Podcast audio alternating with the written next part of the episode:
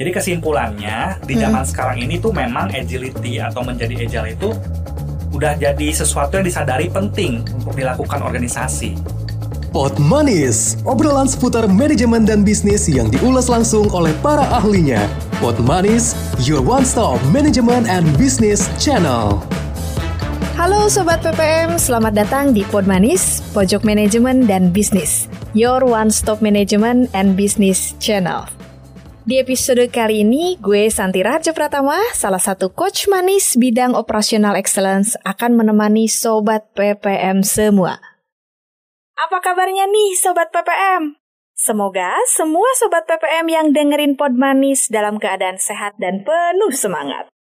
Di episode kali ini, gue nggak sendirian. Sudah hadir partner gue, Coach Jeffrey Kurniawan yang akan menjadi narasumber kita hari ini.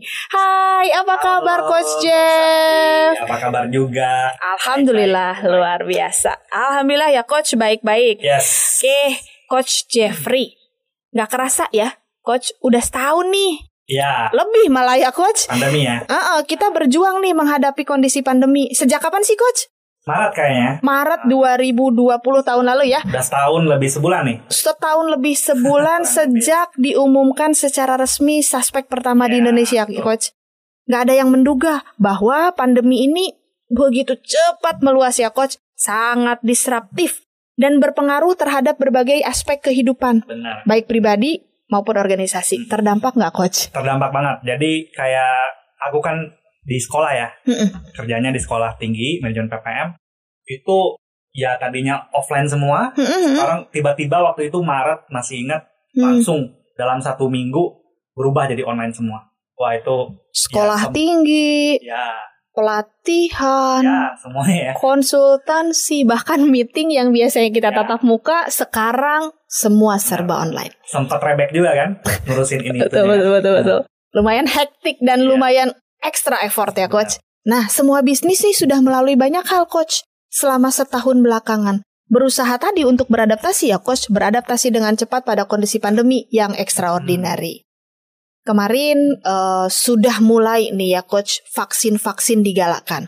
Secerca harapan mulai muncul nih, Coach. Hmm, Ketika vaksin ini sudah dikembangkan dan sekarang proses vaksinasi sudah mewarnai berbagai belahan dunia nih, Coach. Nanti udah divaksin Nah, belum ya, Coach. Kalau Coach Jeffrey kemarin udah ya. kemarin. Mudah-mudahan Ya. saya cepat dapat jatah ya, Coach. Mudah-mudahan bukan karena amal-amalan nih, Coach. Saya belum dapat jatah. Oke, semoga dengan adanya program vaksinasi dunia mulai kembali bergeliat nih, Coach. Ya, orang-orang, perusahaan sudah mulai menata ulang masa depan. 2021 ini, Coach, katanya dipercaya sebagai tahun transisi, Coach. Di mana pandemi diharapkan akan segera berakhir. Amin, Amin. ya robbal alamin. Aminnya kenceng banget nih gua coach. Oke, oke coach, kita akan mulai masuk nih ke topik kita kali ini. Judul pod manis kali ini yang akan dibawakan sama coach Njep uh, adalah Are you agile enough for the next normal? Ah, menarik nih coach Jeffrey. Dari judul diskusi kita kali ini ada istilah next normal coach. Selama ini mungkin gue dan para sobat PPM seringnya denger istilah era new normal nih coach. Ya. Nah, apa sih next normal itu coach Jep? Jadi kalau yang aku tahu ya Cesanti ya. Mm-mm. Ini nggak apa-apa ya panggil C. Biasanya di kantor soalnya Oh, kalau di kantor Cesanti. gue juga manggilnya Kang Jep nih. ya, oke. Eh, jadi eh, yang pernah saya baca dari satu artikel lah ya, itu next normal itu adalah fase katanya, fase di mana situasi itu kembali normal Hmm. pasca krisis yang sudah kita alami. Hmm. Nah ini ditandai dengan adanya perubahan tatanan kehidupan yang dibawa semenjak terjadinya krisis gitu. Hmm, hmm, Gampangnya Oke. sih gitulah ya. Kira-kira seperti apa sih situasinya coach? Nah kalau ditanya seperti apa the next normal ya, Hmm, hmm. yang jelas akan berbeda coach ya. Tidak akan lagi sama seperti sebelum pandemi of course ya. Hmm. Kondisi sudah berubah dalam banyak hal nih sekarang ini. Hmm. Tapi kalau bisa diambil bottom line-nya utamanya bersumber pada pergeseran perilaku Pergeseran ya, yang sudah perilaku. terjadi selama ini. Gue biasanya nggak pakai masker. Hmm, nah itu Nah, kan. sebelum pandemi. Benar. Sekarang pakai masker ke mana-mana. Ya. Justru orang yang nggak pakai masker kayak orang nggak normal gitu ya, Nah, benar. Terus juga sekarang WFH, Ha, ah. WFH yang jadi apa? Uh, perilaku yang umum kan gitu. Yang sudah Ah, sangat umum. Mungkin bagi Oke. beberapa perusahaan WFH udah lama juga ya. Hmm. Tapi bagi kebanyakan perusahaan ya itu sesuatu yang baru dan sudah bergeser nih orang mulai Mm-mm. nyaman sekarang ya uh, Oke. untuk kerja remote dari rumah gitu. Oke. Lanjut nih coach ke pertanyaan berikutnya. Terus eh, apa sih agile itu dan kenapa harus agile di kondisi next normal yang Kang Ah. Jeb sampaikan tadi? Iya. Jadi kenapa sih harus agile? Apa hubungannya? Mm-mm, mm-mm. Uh, karena kan tadi kita sudah bahas situasinya udah berubah nih, gak pernah Mm-mm. sama lagi. Nah, kita uh, saat ini bisa bisa identifikasi, bisa kenali apa yang sudah berubah kita bisa kenali. Ha-ha. Tapi juga kita harus paham bahwa ke depan tuh masih ada ketidakpastian. Hmm. Gak pernah ada satu orang pun yang bisa tahu benar-benar secara persis gitu ya bahwa pandemi akan berakhir kapan dan seterusnya gitu. Artinya ya kita harus siap. Nah, oleh karena itu individu maupun organisasi itu dikatakan tadi harus agile ya, harus Agile. punya agility. Apa artinya? Artinya mampu beradaptasi nih. Adaptasi dan bergerak dengan cepat terhadap perubahan-perubahan yang terjadi. Mm-mm. Intinya sih gitu. Tujuannya supaya kita bisa bertahan, kita juga bisa pulih dengan cepat dari dampak yang kita rasakan gitu. Oke, menghadapi ketidakpastian untuk mampu bertahan dan pulih dengan cepat Yes. dari dampak pandemi gitu ya coach. Tadi coach bilang nih bahwa menjadi agile itu artinya kita dapat beradaptasi dengan cepat ya. Pertanyaannya, gimana sih cara menjadi agile itu coach?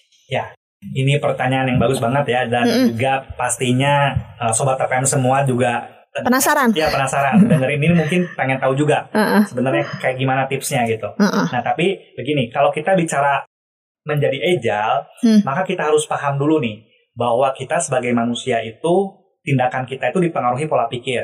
Pola pikir. Nah, Oke. Jadi antara pola pikir dan tindakan ini berhubungan nih. Hmm. Gitu.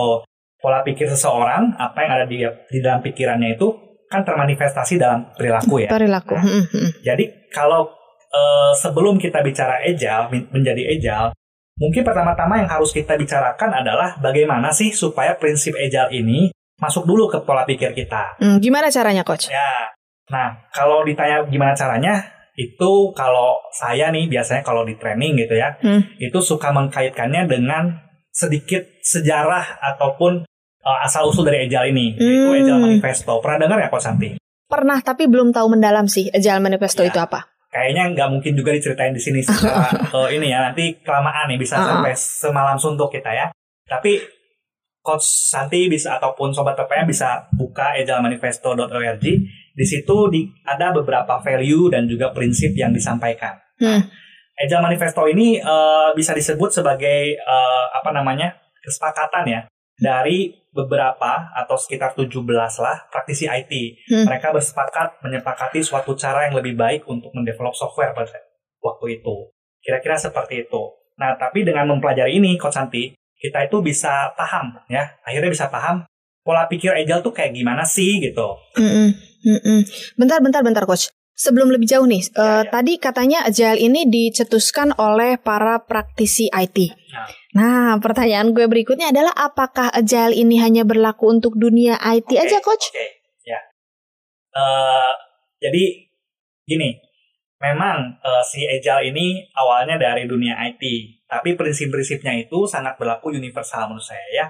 Eh, berlaku buat organisasi dari industri apa pun. Jadi jangan khawatir. Nah, berdasarkan riset pun, Cesanti, ini kalau kita lihat riset-riset tentang agility ataupun agile belakangan ini, itu sudah mencerminkan bahwa agile itu atau agility udah jadi agenda strategis bagi banyak perusahaan berdasarkan responden eh, risetnya ya dan juga eh, implementasi agile ini sudah lintas industri jadi bukan cuma bidang IT saja tapi juga bidang marketing juga udah menerapkan agile gitu HR Mm-mm. juga menerapkan agile dan lintas industri jadi kesimpulannya di Mm. zaman sekarang ini tuh memang agility atau menjadi agile itu udah jadi sesuatu yang disadari penting untuk dilakukan organisasi Oke, Gitu. jadi nggak cuman Nggak. organisasi Hmm. berbasis IT ya, coach ya. ya. Jadi banyak organisasi lintas industri tadi yang coach sampaikan sudah aware nih bahwa penting sekali untuk menerapkan agile di organisasinya. banget. Oke. Oke, baik coach, mantap banget nih penjelasannya. Balik lagi deh ke pertanyaan Nah, tadi inti belum tadi ya coach ya, ya. belum beres tadi ya. Belum terjawab. Jadi coach, bagi para pendengar Podmanis nih, sobat PPM, Bisa nggak coach sharing apa aja Hmm. sih prinsip-prinsip agile itu Ini coach? ya, dari ah, in- masuk intinya nih Nah, ke obrolan inti hari ini. gini coach, Hmm. Eh, kalau mau disimpulkan ya, yang gampang-gampang aja ya dalam bahasa yang praktis nih. Hmm. Ada setidaknya tiga prinsip utama. Jadi yang pertama, kalau kita mau jadi lebih agile itu, berarti kita mulai dengan pelanggan kita. Customer. Iya, start with our customers. Hmm, hmm. Nah, hal ini nih paling penting, sangat sentral lah ya di Hmm. dalam gerakan agile atau pola pikir agile. Tapi sekaligus paling menantang juga nih coach. Eh, kadang-kadang juga kita abaikan gitu. Coach Santi eh, mungkin karena coach Santi juga manajemen konsultan, trainer Mm-mm, juga mm-mm. sering jalan-jalan ke perusahaan ya. Pasti kan sering banget lihat di dinding-dinding perusahaan Nempel tuh. Ah, Customer first. Yes. Customer apalagi tuh. Centric. Ya, customer happiness is our happiness misalnya gitu ya. Ah, hal kayak gini kan eh, artinya bukan sesuatu yang baru ya. Hmm. Tapi pertanyaannya, sungguhkah customer ini sudah jadi pusat dari aktivitas kita?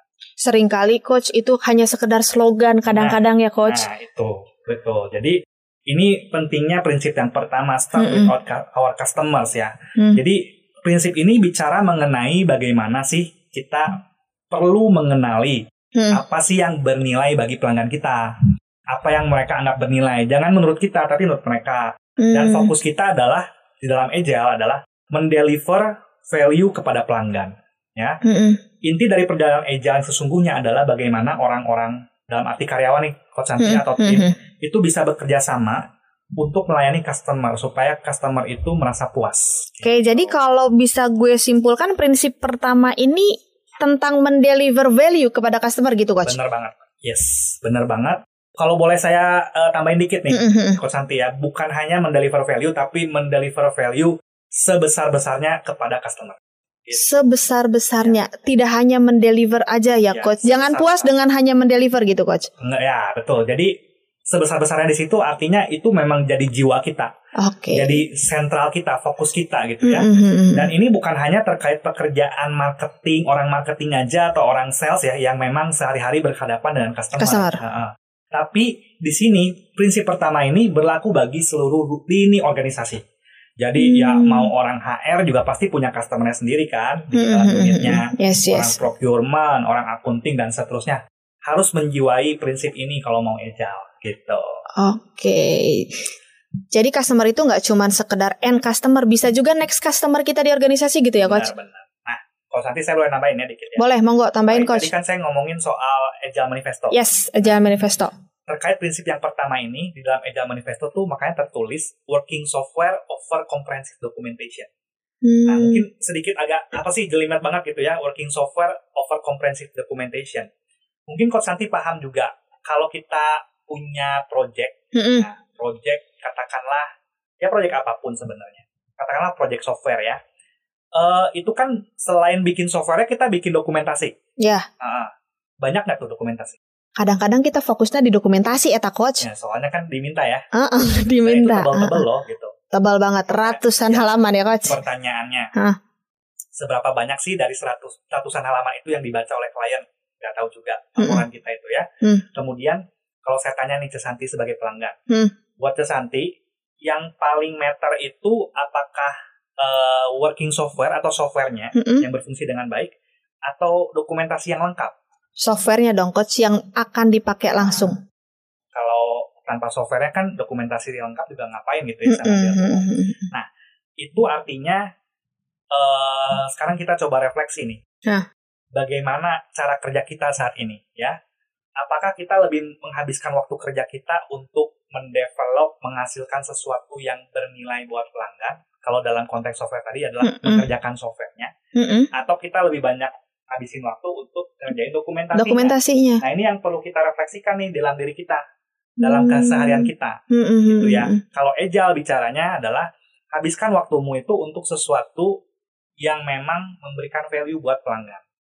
Kurangin Oke. waktu untuk aktivitas-aktivitas yang non value added bahasanya. Non value manufacturing ya, Mm-mm. non value added atau apa? Pemborosan, waste. Hmm. Nah, itu yang harus kita lihat dan kita potong gitu. Iya ya kalau dipikir-pikir coach jangan-jangan selama ini yang gue lakukan itu banyak aktivitas-aktivitas Betul, yang betul. tadi non value added yang sebenarnya bisa disimplifikasi ya coach. bisa disimplifikasi, bisa dikurangin. Bisa Ya, dikurangin. Oke. Itu yang pertama ya. Yang Mm-mm. kedua adalah agile itu artinya kita senang berkolaborasi. Kolaborasi. Ya, senang di sini Hmm. artinya ya memang menjiwai kolaborasi itu penting dan kita lakukan itu ya. Nah, kolaborasi sejak awal sedini mungkin dan sesering mungkin. Jadi eh, nggak kaleng-kaleng gitu ya. Hmm. Nah, bicara kolaborasi ini nih, Coach Santi ya, Hmm. itu bukan sekedar duduk bareng rapat, bukan. Hmm, hmm, hmm, Gitu. Hmm. Kita bisa aja rapat, kita bisa aja duduk bareng ngobrol sama orang diskusi tanpa berkolaborasi itu bisa. hmm. Kolaborasi kan eh, butuh sesuatu yang lebih daripada cuma duduk bareng atau ngobrol Mm-mm. bareng ya. Hmm. Tapi artinya ada perubahan budaya di sana. Hmm, hmm. Nah, kenapa? Karena kolaborasi itu kan butuh keterbukaan, Hmm, hmm. kemudian butuh juga kemauan untuk berbagi, entah berbagi pengalaman kita, pengetahuan kita, atau bahkan resources kita.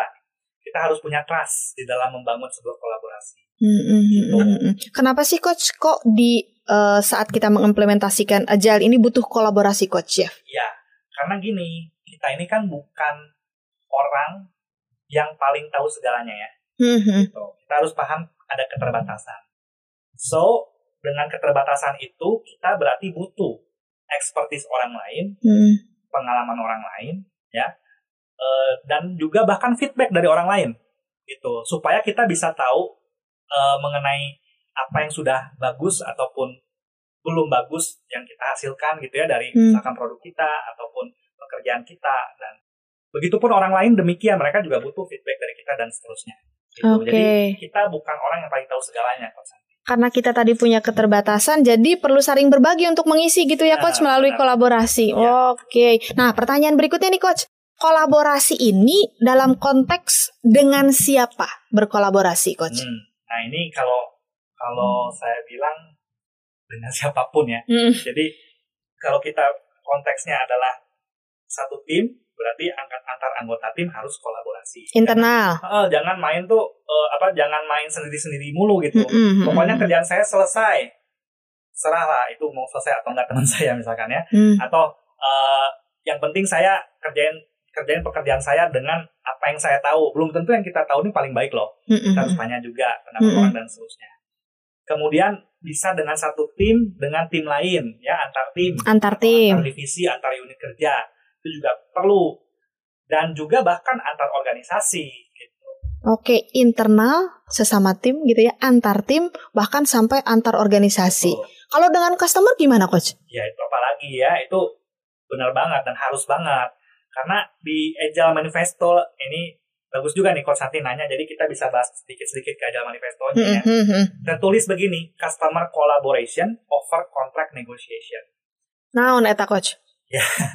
Jadi intinya sih eh, Agile Manifesto menunjukkan bahwa pentingnya berkolaborasi dengan customer. Hmm. Gitu. Kenapa? Karena again kita kan nggak tahu segalanya. Jadi kalau kita nggak tahu segalanya nih, Bos Santi, kira-kira siapa sih yang paling tahu sebenarnya tentang kebutuhan customer itu apa? Customer nat sendiri, coach. Nah, makanya kita harus tanya sama mereka. Kita Ah, duduk bareng oke. sama mereka, kita diskusi Mm-mm. bareng sama mereka. Kalau Mm-mm. kita punya ide produk, tanya pada pada mereka. Idenya gimana nih? Kepake nggak sama lo gitu kan? Kira-kira gitu. Mereka senang nggak kalau dikasih produk seperti ini? Kalau nggak senang, nggak nggak laku nih berarti ya kita ya. Berarti ya kita improve lagi gitu kan? Apa kita tanya juga apa yang sebenarnya anda butuhkan dan seterusnya gitu. Nah praktek seperti ini kita Hmm. bertanya pada customer, Coach Santi gitu, itu ya itu adalah hal sederhana yang bisa kita lakukan dalam rangka tadi kolaborasi dengan customer. Hmm, Oke.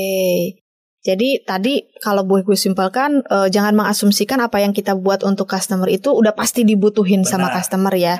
Oke, jadi memang kita harus bertanya kepada Kan customer. banyak cerita ya Hmm. kalau teman-teman sobat ini ya Pot Manis yang Hmm. denger ini yang mungkin pernah baca bukunya ataupun banyak success story ataupun, ataupun failure story ya. Mm-mm.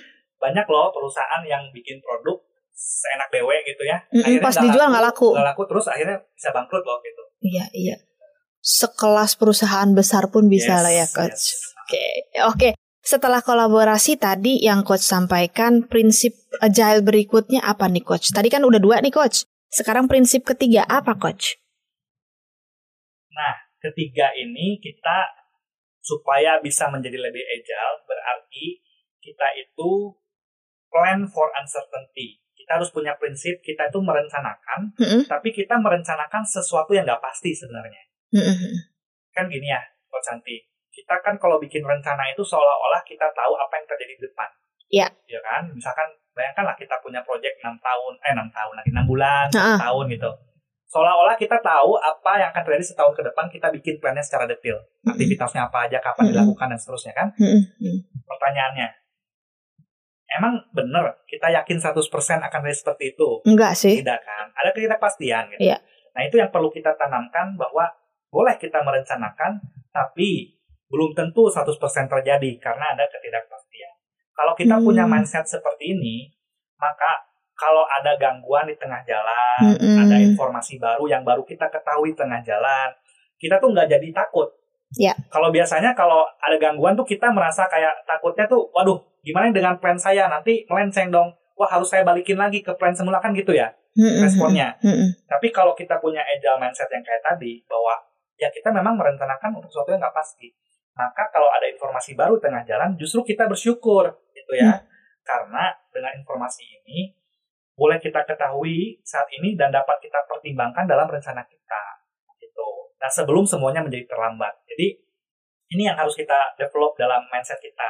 Ya Dan kita juga harus proaktif ya eh, di dalam pelaksanaan rencana kita itu eh, kita harus proaktif mencari informasi-informasi yang relevan terkait perubahan. Oke, jadi dalam agile itu justru perubahan itu tidak haram ya, coach. Oh, tidak. Selama selama apa tuh, coach? Perubahan itu boleh kita akomodasi. Selama perubahan itu memang berguna Mm-mm. dan selama memberikan value buat customer kita.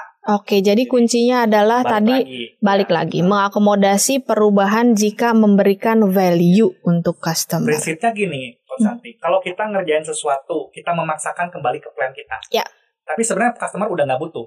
Hmm. Kan nggak eh, ngasih value buat dia ya. Iya.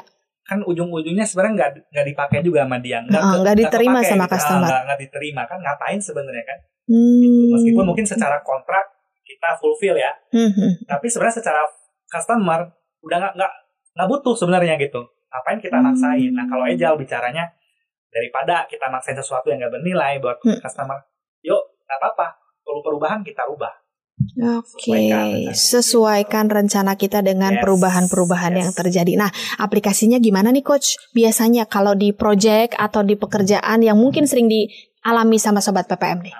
Jadi aplikasi prinsip ketiga ini ya, Heeh. atau prakteknya. Eh, dalam berbagai metode agile, contohnya aja yang paling populer misalnya Scrum ya. Mm-mm. Em, itu pasti ada prinsip yang namanya reflect and adjust ya. Reflect Refleksi dan and adjust. penyesuaian berarti. Mm-mm, mm-mm. Refleksi dan sesuaikan. Nah, ini merupakan ciri khas agile sebenarnya. Reflect itu artinya kita berhenti sejenak nih, Hmm. melihat kita udah sampai mana pekerjaan kita, progresnya kayak gimana, Ya. dalam rangka menuju tujuan kita, melenceng atau enggak dan seterusnya. Hmm. Adjust itu bicara soal, oke, untuk supaya kita bisa jalan ke depan menuju tujuan kita, ada yang perlu disesuaikan nggak? Kalau misalkan harus disesuaikan, sesuaikan, nggak masalah gitu. Jadi reflect and adjust dan ini uh, dilakukan secara terus menerus iteratif. Reflect, adjust gitu ya. Reflect, Kemudian nanti adjust. kerjain lagi, reflect lagi, Mm-mm. adjust lagi. Jadi terus ongoing gitu. ongoing, continuous improvement iteratif Yes, gitu benar, ya benar, coach benar, ya. Oke, baik. Jadi di prinsip ketiga ini menjadi agile artinya kita tidak anti perubahan, gitu ya, coach? Yes. Ketika ada perubahan terjadi, kita merangkulnya dan menyesuaikan rencana kita dengan informasi-informasi baru yang kita dapatkan. Betul.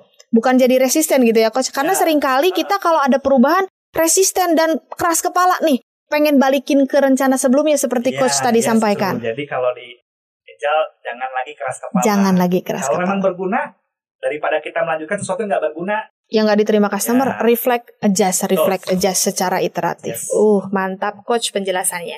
Kalau dengar dari tiga prinsip yang udah coach Jeff jelasin tadi, kok rasanya udah nggak asing ya, familiar gitu coach untuk eh, sobat PPM dan mungkin gue nih. Bukan hal yang baru hmm, betul. tentang customer ya kan?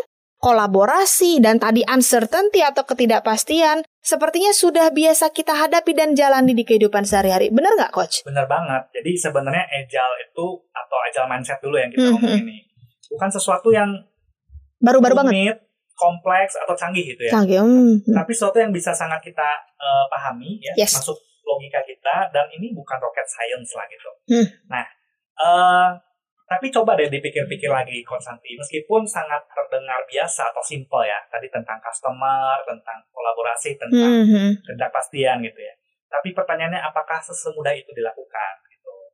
Misalnya aja Hmm. nih, kita bicara prinsip start with our customer. Mhm. Tadi Cesanti aja udah cerita, sering ketemu orang ogah-ogahan main customer. Iya, Padahal benar. mungkin katanya organisasi itu mau agile ya, oh. misalnya kayak gitu. Atau bicara soal kolaborasi, pertanyaannya, kalau kita dikasih feedback sama customer, komplain, gimana responnya? Kadang kesel. Kadang kesel. Mm-mm. Tapi kalau agile mindset, dia akan senang dapat feedback. Atau kadang mungkin sering kali silo gitu antar Nah, oh ya kan tertutup ya. tertutup. Terbuka. Ih ini Iya. mah bagian gue. Benar. Ih itu mah bagian Kan lu susah kan gitu nggak ya Kang. itu ya. ternyata. Ah, ah, ternyata betul betul betul juga ya coach ya. Memang nggak mudah kalau dipikir-pikir ya coach ya. Menetapkan value kayak hal yang mudah tapi pada saat mengimplementasikan nggak semudah yang Benar. dibayangkan dan Hmm. dicetuskan gitu ya Iya. Kang ya. Ujung-ujungnya kadang-kadang kembali ke orangnya sih. Benar, benar banget, exactly, persis banget. Nah, oleh karenanya nih, eh, salah satu Agile Manifesto juga mengatakan bahwa ya itu yang paling pertama justru konsep ya, hmm. individual interaction, individual and interaction over processes and tools. Artinya mereka lebih menghargai yang namanya individu-individu manusia Hmm. dan interaksi antar manusia itu Hmm. dibandingkan seperangkat prosedur ya proses-proses yang sudah dibikin duluan ataupun alat-alat tools itu kan ya you know lah seperti software pendukung kemudian dan seterusnya lah ya. Mm-mm. Mereka lebih menghargai manusia loh karena Interaksi kalau tadi kita ya coach. bicara ya gerakan agile itu sangat human centric ya. Mm-mm. Contohnya gini, Pak Bos nih misalkan bisa aja hari ini bilang bos besar kita misalkan bilang oke mulai hari ini kita mau agile ya. Semua misalkan pakai metode Scrum misalnya gitu ya. Scrum itu salah satu metode agile by the way. Eh, terus pakai software Trello misalnya begitu. Hmm. Nah, bisa aja begitu bilang begitu. Tapi pertanyaannya, kalau orang-orang ini belum punya pola pikir dan paham mengenai agile itu seperti apa, apakah bisa seefektif itu akan berjalan? Sulit. Gitu. Mm-mm. Nah, ini yang di awal sempat kita obrolkan. Jadi, menjadi agile itu nggak bisa cuma bicara tataran kita harus mempraktekkan langsung sesuatu. Ha-ha. Tapi terlebih-lebih, pertama kali itu bo- bicara soal understanding, pengertian, dan pola pikir. Pola pikir. Gitu. Hmm. Perubahan menjadi agile itu dimulai dari people mindset dulu. Gitu. Mm-mm. Nah, bicara people nih, Coach Santi. Hmm. Ini tuh kalau ngomongin perusahaan semakin seru ya. Hmm. Karena bicara people nih kita nggak akan lepas dari culture. Culture Butuh culture yang Mm-mm. tepat gitu ya. atau gaya pemimpinnya gitu Ya, coach. benar. Jadi uh, leadership style ya gitu ya. Uh-uh. Eh, kemudian bicara belum lagi sistem pengolahan SDM-nya, Mm-mm. kinerja dan seterusnya. Itu semua berpengaruh loh, harus di-align-kan supaya Mm. bisa tadi mendukung Selaras ya. ya agile-nya tadi bisa bertumbuh dan berkembang dalam perusahaan itu. Gitu. Nah, kalau ini nggak selaras, upaya-upayanya bisa jadi kurang efektif dan bisa malah tidak bertahan lama. Wow, coach. Jadi agile itu ternyata sangat human centric ya coach ya. Yes, betul. Benar-benar menekankan pada respect dan penghargaan juga kerjasama di antara para people yang ada di organisasi itu ya coach ya. Bener banget. Kenapa ya kok Hmm, hmm. begitu? Karena mereka sadar bahwa ujung-ujungnya yang ngerjain pekerjaan atau kalau para praktisi IT waktu itu lagi ngumpulnya itu di zaman Hmm, itu, hmm, hmm. yang ngerjain software ujung-ujungnya siapa sih? Orang. Eh, orang, Kemudian yang yang apa kalau ada masalah siapa yang menyelesaikan? Orang gitu. orang. Jadi ujung-ujungnya ya orang itu. Nah, kita kalau manage orang Hmm. itu nggak bisa di manage kayak mesin. Ya, orang itu ya, kan punya Pendekatannya motivasi Jauh beda. Mm-mm. macam-macam lah gitu. Ya, ya, Jadi ya, ya. yes, human centric kata Coach Santi benar banget gitu. Oke, oh ya coach, nih eh lanjut ke pembahasan berikutnya nih coach ya terkait agile. Agile ini kan saat ini jadi istilah yang lagi booming banget nih coach, ya. Dan Hmm. rasanya gua pikir semua organisasi kalau belum ada kata agile dalam inisiatifnya tuh belum afdol gitu coach. Benar. Selain prinsip-prinsip tadi yang Ya. sudah coach Jeff sampaikan, ada saran nggak nih coach untuk organisasi-organisasi yang baru akan memulai agile journey? Sarannya jangan jangan cuma ikut-ikutan gitu ya. Jangan cuma ikut-ikutan. Jangan karena tetangga sebelah udah masang agile di Mm-mm. dindingnya kita mau Mm-mm. ikut-ikutan langsung gitu ya. Heeh, heeh. Jadi sebelum memutuskan untuk mengimplementasikannya, pastikan dulu nih beberapa hal nih Coach Santi. Mm-mm. Kalau bicara organisasi, pertama why, kenapa? Why? Nah, Kenapa? Ada alasan apa kita mau agile? Kemudian kita harus bisa eh, cari koneksinya atau hubungannya antara kita harus agile karena mendukung sasaran organisasi yang mana. Jangan ujuk-ujuk ikut-ikutan wae gitu ya, Coach. Benar, gitu. Hmm. Jadi kita harus lihat itu. Iya. Kita perlu ini untuk apa sih? gitu Untuk kan. apa? Yang kedua, what-nya. What What-nya. nih bicara soal, Hmm. oke nih, berat kita oh, eh, mau la- lakukan agile. Hmm. What bicara soal outcome atau result apa sih yang pengen kita lihat setelah agile-nya terimplementasi? Ada Hmm. perubahan dalam hal apa? Itu kita harus tahu. Gitu. Jadi kenapa? Karena kalau kita nggak punya what-nya ini, Hmm.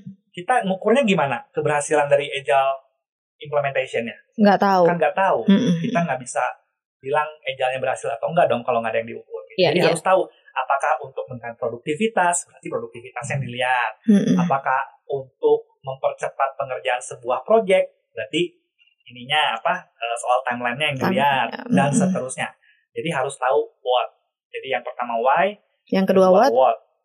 Yang ketiga Apa tuh? how. Dan How. bicara bagaimana. Hmm. Nah di sini barulah setelah tahu why dan what-nya kita memilih metode apa sih ya metode agile kan banyak ya Hmm. metode apa yang cocok untuk di tim kita untuk di organisasi kita dan kita juga sebenarnya bisa aja terapkan prinsip-prinsip yang tadi yang ada tiga Hmm. ya masukkan aja eh, prinsip tersebut ke dalam cara kita bekerja proses kita bekerja mulailah dari skala kecil nah tapi harapannya memang direstui oleh top manajemen nih gitu skala kecil nggak apa-apa tapi dapat manajemen support ya untuk Hmm. melakukannya percayalah Coach Santi kalau Hmm. semuanya berjalan baik meskipun dimulai dari skala kecil dampaknya dan juga kabar baiknya gitu Mm-mm. Kabar suksesnya akan tersiar tuh ke organisasi ke Oh, oke. lini. Jadi untuk organisasi-organisasi yang baru akan memulai nih Yes. coach ya agile journey Yes. bisa dimulai dari hal-hal kecil atau dari proyek kecil ya, nggak harus langsung ujuk-ujuk gede gitu ya coach ya. ya. Oke, jadi pilot project Hmm. dulu di skala Pilot kecil. project. Baik, wah coach ngomong-ngomong pas saya lihat jam, eh saya gue lihat jam nih coach. Nggak kerasa nih, udah masuk ke bagian akhir dari podcast kita kali ini coach. Rasanya masih pengen ngobrol banyak nih sama Ah, coach Jeffrey. Tapi karena durasi kita yang terbatas, gue minta nih coach Jeffrey untuk kembali me- menyampaikan ya apa sih key point dari ngobrol-ngobrol kita di podcast episode Are You Agile Enough for the Next Normal? disiapin nih eh, catatannya ya Nah, siap dong. Catat yuk, sobat ya yang PPM, pertama- catat. yang pertama kita harus sadar dulu Hmm. lingkungan kita ini atau the next normal yang akan kita hadapi dan sedang kita hadapi mungkin ya menjanjikan ketidakpastian Ya. ya menjanjikan perubahan situasi Mm-mm. jadi nggak akan sama lagi dengan yang dulu ke depan juga masih tetap akan tidak pasti oleh karenanya di lingkungan serba nggak pasti kita supaya bisa bertahan dan juga pulih dari dampak yang sudah kita alami itu harus punya kemampuan untuk beradaptasi beradaptasi terhadap perubahan dengan cepat dan itulah Mm-mm. yang disebut agility atau agile ya nah lalu bagaimana caranya untuk bisa lebih agile tadi setidaknya ada tiga prinsip ya yang kita sudah bicarakan Ya. jadi yang eh, tiga prinsip ini boleh sobat PPM coba tanamkan dalam pola pikir Anda dan timnya Hmm. dan juga coba praktekkan masukkan ke dalam eh, perilaku kita cara kerja kita sehari-hari. Catat. Pertama, Satu. start with our customer. Hmm. Jadi mulailah dari customer, artinya kita harus mengenali apa yang menjadi valuable buat dia Hmm. dan kita memfokuskan aktivitas kita itu untuk menghasilkan value buat customer. Mm-mm. Jadi kurangi aktivitas-aktivitas atau proses kerja atau waktu kerja kita untuk melakukan sesuatu yang kurang valuable buat customer. Oke. Ya, Mm-mm. kurangi. Kurang ya? Berarti nggak kadang-kadang memang ada diperlukan juga Bumbu-bumbu, tapi Kang. kurangi, ya. Seperti itu. Oke. Maksimalkan waktu kita itu untuk hal-hal yang valuable buat customer. Ya. Yang kedua, Dua. collaborate, kolaborasi. Kolaborasi. Collaborate early and often. Jadi sedini mungkin, secepat, eh, sesering mungkin. Nah, ini praktekkan ini sangat-sangat bagus banget. Eh, artinya kita kalau tadi bisa bicara dengan customer dari sejak awal tuh kita tanya gitu ya. Mm-mm. Sebelum jadi produknya, kita tanya dulu kalau saya punya ide produk kayak gini, kebeli nggak nih gitu ya. Oke. Uh, kira-kira guna nggak nih sama buat customer dan seterusnya collaborate gitu kemudian dengan tim dengan teman kita segala macam karena sekali lagi kita bukan orang yang paling tahu Oke. Karena kita orang yang paling karena kita bukan orang yang paling tahu, Perlu kita harus tanya kolab. orang lain, butuh feedback, gitu, Kolaborasi. butuh kerjasama. Ya, itu yang kedua ya. Yang kedua, ya. Ada lagi coach? Yang ketiga, yang ketiga tadi adalah kita merencanakan, tapi kita harus punya mindset bahwa kita merencanakan untuk sesuatu yang nggak pasti. Hmm. Jadi kita merespon terhadap perubahan, kita merangkul perubahan, bukan anti perubahan. Ya. Dan eh, prakteknya tadi adalah reflect and Adjust. adjust. Hmm. Refleksikan, sesuaikan rencana Anda, lakukan lagi. Refleksikan, sesuaikan rencana Anda, lakukan lagi. Hmm. Dan satu lagi ada jangan lupa nih, Hmm. tadi kita udah bahas juga bahwa ujung-ujungnya yang ngelakuin lah people. Jadi kita harus memberikan concern yang cukup, perhatian yang cukup ya, Hmm. naruh respect juga pada people kita. Nah, eh, dan kerjasama tim ini, bagaimana kita develop people kita dan kerjasama di tim Mm-mm. untuk capai tujuan kita. Untuk Ya, mencapai jadi kurang tujuan lebih bersama. itu aja sih eh, tiga prinsip atau empat prinsip tadi ya Mm-mm. bersama yang people gitu. Oke, jadi itu tadi penjelasan dari narasumber kita, Coach Jeffrey. Nah, sekarang Sobat PPM udah bisa tahu nih, apakah Sobat PPM sudah cukup agile atau belum? Terima kasih ya Coach Jeffrey yang sudah berkenan sharing di kesempatan hari Sama-sama ini. Coach Santi. Terima kasih. Di episode berikutnya kita akan ketemu lagi dengan para coach podmanis dengan tema yang pastinya berbeda. So, tetap pantengin dan dengerin terus. Jangan sampai ketinggalan setiap episodenya. Dengerin langsung di Spotify Podmanis. Bagi Sobat PPM yang mau kontak kami, bisa DM langsung ke Instagram kami at infoseminarppm dan email di podmanisppm at gmail.com atau akses web di www.majalahmanajemen.com. Terima kasih Sobat PPM, pantengin terus Podmanis, your one-stop management and business channel. Salam manis dan sehat selalu. Thank you. Thank you. Hey hey hey, jangan lupa follow akun sosial media kami di Instagram at info seminar PPM dan juga Facebook publikasi dan seminar PPM. Untuk saran dan pertanyaan seputar Potmanis, Sobat PPM bisa email ke potmanisppm at gmail.com.